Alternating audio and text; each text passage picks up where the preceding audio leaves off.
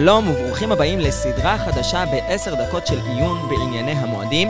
בסדרה הבאה נעסוק בעניינים שנוגעים לזמן ספירת העומר, ממחרת השבת, מחרת יום טוב ראשון של פסח, ועד ליום החמישים, יום קורבן שתי הלחם, חג השבועות.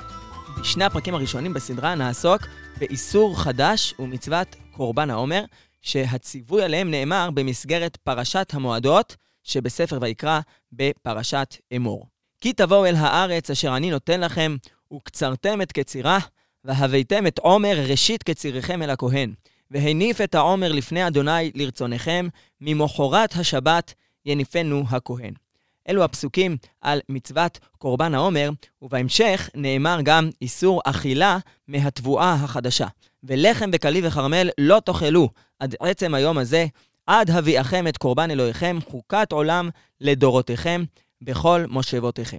התורה תולה את איסור האכילה מהתבואה החדשה, מה שמכונה איסור חדש, בשני גורמים שונים.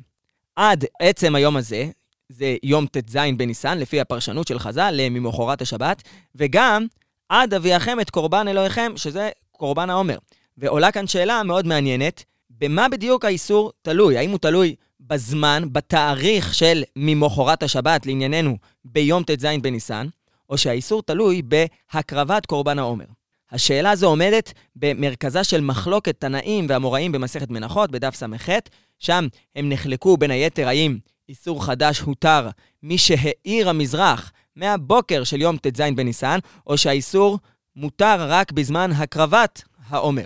מה הדין בזמן הזה, שאין קורבן העומר? האם בזמן הזה איסור חדש מותר מיד בבוקר, או רק בסיומו של היום?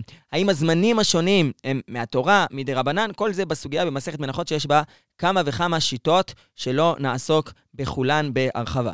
הרב סולובייצ'יק, בשיעורים שלו למסכת סוכה, תולה בשאלה הזו, במה בדיוק האיסור תלוי, בקורבן או בזמן, מחלוקת ראשונים נוספת. לפי השיטה שסוברת שהעומר מותר מיד מי שהאיר המזרח, האם הכוונה היא לזמן הנץ החמה, כמו כל המצוות שתלויות ביום, שהזמן שלהן, לפחות לכתחילה, הוא מהנץ החמה, כמו שמבואר במשנה בסוף פרק שני במסכת מגילה, או שכאן הדין של היתר החדש הוא כמו הדין של קורבנות המקדש, שהזמן של הקורבן הוא משעלה עמוד השחר, לפני נץ החמה. לפי הגריד, המחלוקת הזאת תלויה בשאלה האם היום עצמו מתיר, או שתחילת זמן ההקרבה הוא זה שמתיר. אגב, בירושלמי, ברש מסכת חלה, יש שם שיטה של רבי יוחנן, שבאמת סובר שהעיר המזרח הוא זה שמתיר, אבל אי אפשר מיד משעיר המזרח. צריך להמתין זמן מועט, מה שנקרא שם זמן הבאה. זמן שבו אפשר להספיק כבר להקריב את קורבן העומר, וזה גם יכול ללמד על התפיסה מה בעצם הדבר שמתיר את איסור חדש. הזמן, או הקרבת הקורבן, או לפחות הזמן שראוי להקרבת הקורבן.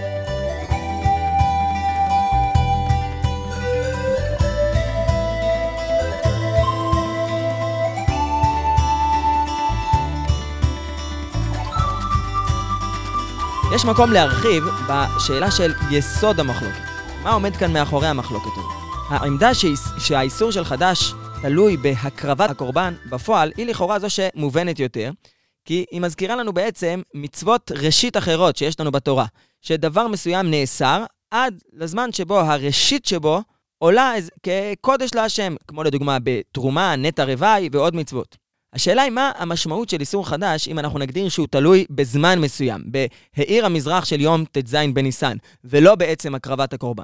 השיטה הזו עשויה להוביל אותנו למחשבה אחרת קצת, שאולי איסור חדש תלוי לא רק במציאות החיובית של קורבן העומר של הקרבת הקורבן, אלא לאיזושהי מערכת רחבה יותר שמתחילה בט"ז בניסן, שאולי נכון יותר למקם גם את האיסור של חדש וגם את קורבן העומר בתוכה.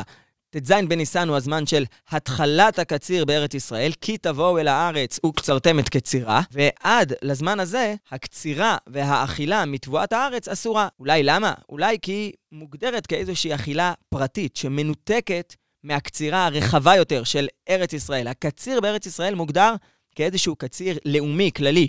הוא נפתח בקציר השעורים למטרת קורבן העומר, ומחוץ למסגרת שלו אסורה כל קצירת תבואה פרטית, וקל וחומר אסורה אכילה מהתבואה. אכילה מהתבואה הותרה רק בתוך המסגרת הרחבה יותר של הקציר, שראשיתו גם עולה להשם, אבל מה שחשוב הוא שזמן הקציר מתחיל בט"ז בניסן, והזמן הזה, זמן ראשית הקציר של עם ישראל בארץ ישראל, הוא הזמן שמתיר את איסור החדש.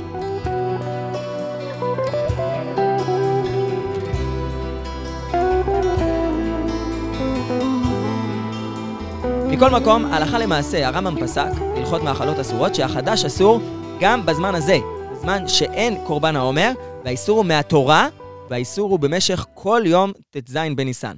ואנחנו מזהים כאן פער מסוים בין איסור חדש, שעדיין קיים מן התורה בימינו, למרות שבפועל אין קורבן העומר, וזה שוב משהו שעשוי ללמד שאיסור חדש לא תלוי ישירות בקורבן העומר, במצווה להביא את ראשית התבואה אל המקדש, אלא הוא תלוי בתאריך. מעניין שיש מאחרונים, ביניהם הרשש, שדייקו כך גם מלשון המשנה במנחות, בדף ע' עמוד א', זו משנה שיש לה מקבילה גם בתחילת מסכת חלה, והאחרונים הללו דייקו מהמשנה שאפשר לחלק בנקודה הזו שבה אנחנו מתלבטים בין איסור אכילת חדש לקצירת חדש. המשנה אומרת שחמשת מיני דגן אסורים בחדש מלפני הפסח ומלקצור מלפני העומר. איסור חדש, האכילה מהתבואה החדשה, הוא עד הפסח. איסור הקצירה הוא עד העומר. נכון שבירושלמי ובעוד כתבי יד יש גם גרסה אחרת במשנה, אבל ככל הנראה הגרסה שלפנינו היא המדויקת יותר, והרשש מסביר שהמשנה רומזת שהלכה למעשה איסור חדש לא תלוי בעומר, בקורבן העומר, אלא הוא תלוי בפסח, בזמן של ט"ז בניסן שחל בפסח. לעומת זאת, הרשש מוכיח מלשון המשנה שאיסור קצירה מהתבואה החדשה הוא באמת תלוי בעומר, ולכן אומר הרשש הלכה למעשה, בזמן הזה, שאין עומר, אין איסור קצירה לפני ט"ז בניסן. ובאמת בתורה אין ממש איסור על קצירה. יש קביעה הלכתית שהעומר יהיה ראשית הקציר, ראשית קצירכם. ראשית קצירכם יעלה לקורבן. ובאמת נראה ככה שזו שיטת רוב הראשונים והפוסקים, שבזמן הזה אין איסור קצירה. כי הקצירה לפני העומר לא אסורה מצד עצמה, אלא היא אסורה רק מצד זה שהיא פוגעת בזה שקורבן העומר הוא קורבן ראשית, ולכן בזמן הזה, שאין קורבן העומר, אין איסור קצירה, וזאת לעומת איסור חדש שיש לו משמעות עצ... עצמאית, הוא לא תלוי בקורבן, אלא תלוי בזמן, ולכן גם בזמן הזה הוא מדאורייתא. הפער הזה בין איסור חדש לבין המצווה של קורבן העומר, אנחנו מוצאים אותו בהלכה נוספת. במשנה בסוף מסכת עורלה מבואר שאיסור חדש קיים גם בחוץ על הארץ, זו שאלה שנחלקו בה התנאים במסכת קידושין, גם האמוראים במנחות. המחלוקת הזאת תלויה בשאלה איך לפרש את המילים בתחילת הפרשה, כי תבואו אל הארץ. האם מכאן אפשר ללמוד שהאיסור הוא רק בארץ, או פרשנות אחרת, שלהפך מסוף הפרשייה שכתוב בכל מושבותיכם אפשר ללמוד שהאיסור הוא גם בחוץ על הארץ, ופירוש כי תבואו אל הארץ זה לא במשמעות של הגבלת המקום, איפה חל האיסור, אלא זה מגביל את הזמן. לא נאסרו באיסור חדש עד שנכנסו אל הארץ, אבל משנכנסו עם ישראל אל הארץ, נאסרו באיסור חדש גם בחוץ על הארץ. כאן יש נקודה מעניינת.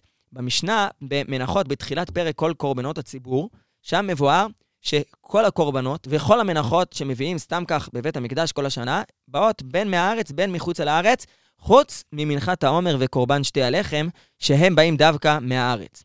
הגמרא שם אומרת שרבי יוסי ברבי יהודה חולק על המשנה. הוא סובר שאפשר להביא את קורבן העומר גם מחוץ על הארץ, והגמרא מקשרת את שיטת רבי יוסי ברבי יהודה לשיטה שגם איסור חדש נוהג בחוץ על הארץ.